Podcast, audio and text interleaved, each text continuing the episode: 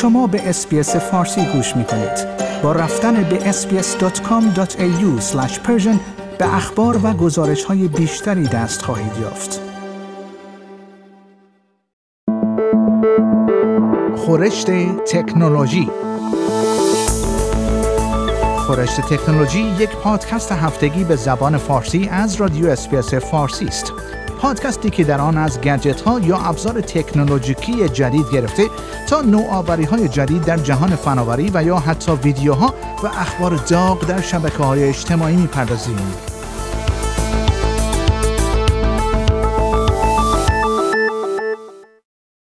پروژه ملی شبکه برودبند استرالیا موسوم به NBN در کمتر از شش ماه دیگر به پایان می رسد و این در حالی است که ظهور برخی رقبای جدید تردیدهایی را در مورد آینده این شبکه ایجاد کرده است. شرکت NBN مجری این پروژه طبق زمانبندی های انجام شده باید تا پایان ماه جوان امسال این پروژه را تکمیل کند و در مدت حدود پنج ماهه باقی مانده باید یک میلیون اتصال جدید به NBN را ایجاد کند.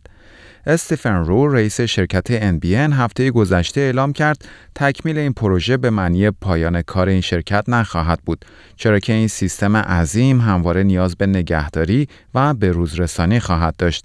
اما دنیای تکنولوژی از زمان آغاز احداث این پروژه ملی تحولات زیادی پیدا کرده است و همین امر باعث شده است NBN حتی قبل از اینکه به طور کامل به بهره برداری برسد رقبای جدیدی پیدا کند. از ماه می امسال شرکت های مخابراتی استرالیا شروع به فروش اینترنت با سرعت دانلود 250 مگابایت بر ثانیه و سرعت آپلود 40 مگابایت در ثانیه خواهند کرد. این سرعت سپس در طول سال جاری افزایش خواهد یافت. عرضه اینترنت بیسیم آن هم با چنین سرعتی احتمالاً NBN را بران خواهد داشت تا برای رقابت با این شرکت های مخابراتی روی کاهش قیمت و افزایش کیفیت خدمات خود متمرکز شود. تا کنون 10 میلیون و 500 هزار محل در سراسر استرالیا آماده اتصال به NBN هستند ولی از این بین فقط 6 و 4 دهم میلیون نفر به این شبکه وصل شدند. این شرکت قصد دارد با تکمیل این پروژه امکان ارتباط 11.5 میلیون محل در سراسر استرالیا به NBN را فراهم کند. و خبر بعد هفته گذشته در بسیاری از کشورهای جهان از جمله در استرالیا روز جهانی اینترنت امنتر با هدف امن کردن محیط اینترنت برای کودکان و نوجوانان برگزار شد.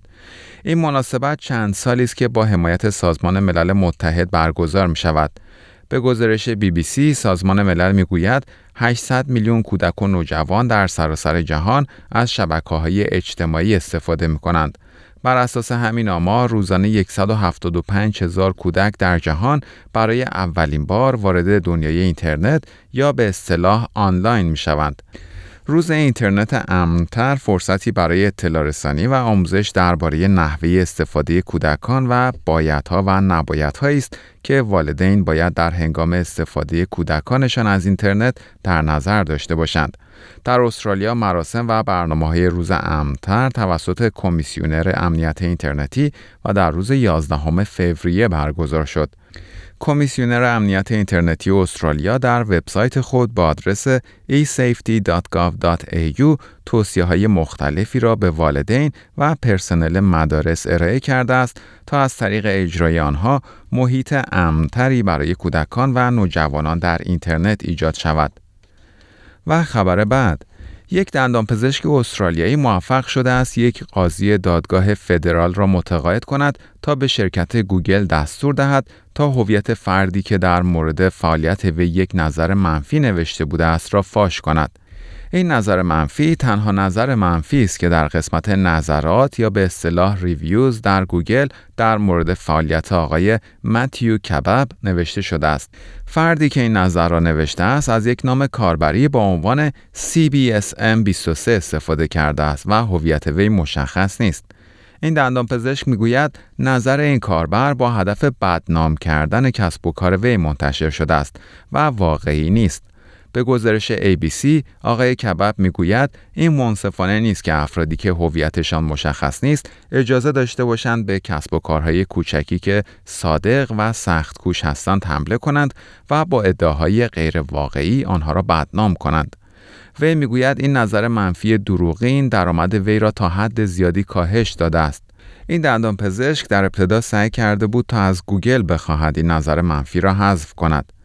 وکیل وی آقای مارک استاناروویچ از مرکز حقوقی Matrix Legal می‌گوید این رأی صادره از سوی دادگاه فدرال بی سابقه است. وی می‌گوید برخی افراد با دیدن یک یا دو نظر منفی تصمیم می‌گیرند به شرکت یا مرکز دیگری مراجعه کنند.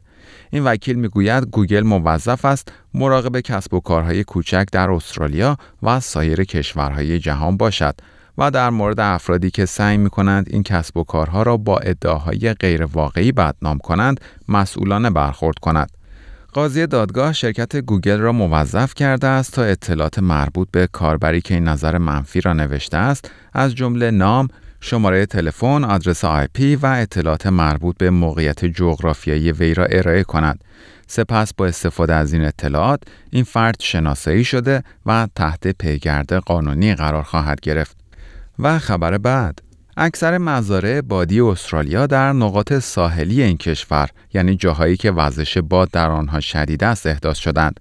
ولی اخیرا پنج توربین بادی عظیم در 640 کیلومتری شمال شرق پرت احداث شدند تا انرژی مورد نیاز معدن طلای اگنیو را تأمین کنند.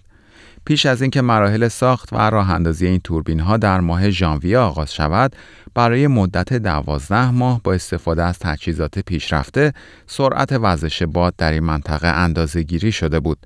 اندی دیون از شرکت EDL انرژی که بر مراحل ساخت این مزرعه بادی جدید نظارت دارد می‌گوید این توربین ها مخصوص مناطقی مانند اگنیو ساخته شدند که میانگین سرعت وزش باد در آنها 7.5 متر در ثانیه است. ارتفاع ستون اصلی این توربین ها 110 متر است و وقتی پرهای آن در حالت عمودی قرار گیرد ارتفاع توربین به بیش از 170 متر می رسد. قول پیکر بودن این توربین ها باعث شده است تا عملیات لوجستیکی انتقال و نصب آنها بسیار پیچیده باشد. طول هر پره این توربین ها بیش از 60 متر است و برای انتقال آنها از کامیون های مخصوص استفاده شده است. حدود 13 میلیون دلار از بودجه 112 میلیون دلاری برای احداث این مزرعه بادی توسط آژانس انرژی های تجدیدپذیر دولت فدرال استرالیا تامین شده است. و خبر پایانی برنامه خورشت تکنولوژی این هفته واتساپ اعلام کرده است شماره کاربرانش به دو میلیارد نفر رسیده است و به این ترتیب حدود یک چهارم از جمعیت جهان از این اپ پیام رسان استفاده می کنند داشتن این تعداد کاربر باعث شده است تا واتساپ در بین رسانه های اجتماعی در رتبه دوم پس از فیسبوک که دو میلیارد و 400 میلیون کاربر دارد قرار گیرد. البته این باعث نگرانی فیسبوک نخواهد شد چرا که واتساپ هم متعلق به فیسبوک است. واتساپ در بیانیه اعلام کرده است که از این موفقیت جدید هیجان زده شده است. در این بیانیه آمده است گفتگوهای خصوصی زمانی فقط از طریق دیدار رو در رو ممکن بود ولی الان از طریق چت ها و تماس های ویدیویی که از فاصله بسیار دور صورت می گیرد نیز ممکن است. واتساپ برای انتقال پیام ها از یک سیستم رمزگذاری استفاده می کند که باعث می شود هیچ کسی به جز کاربرانی که با هم ارتباط دارند نتوانند به این پیام ها دسترسی داشته باشند. همین امر باعث شده است تا واتساپ مورد انتقاد قرار گیرد چرا که برخی از کارشناسان معتقدند این قابلیت ممکن است مورد استفاده افرادی قرار گیرد که مرتکب جرایم جنسی و تروریستی می شوند. در پایان برنامه خورشت تکنولوژی این هفته از شما دعوت می کنم برای تماشای برخی از ویدیوهای جالب در مورد تکنولوژی به صفحه اینترنتی برنامه فارسی رادیو اسپیس با آدرس sbs.com.au مراجعه فرمایید.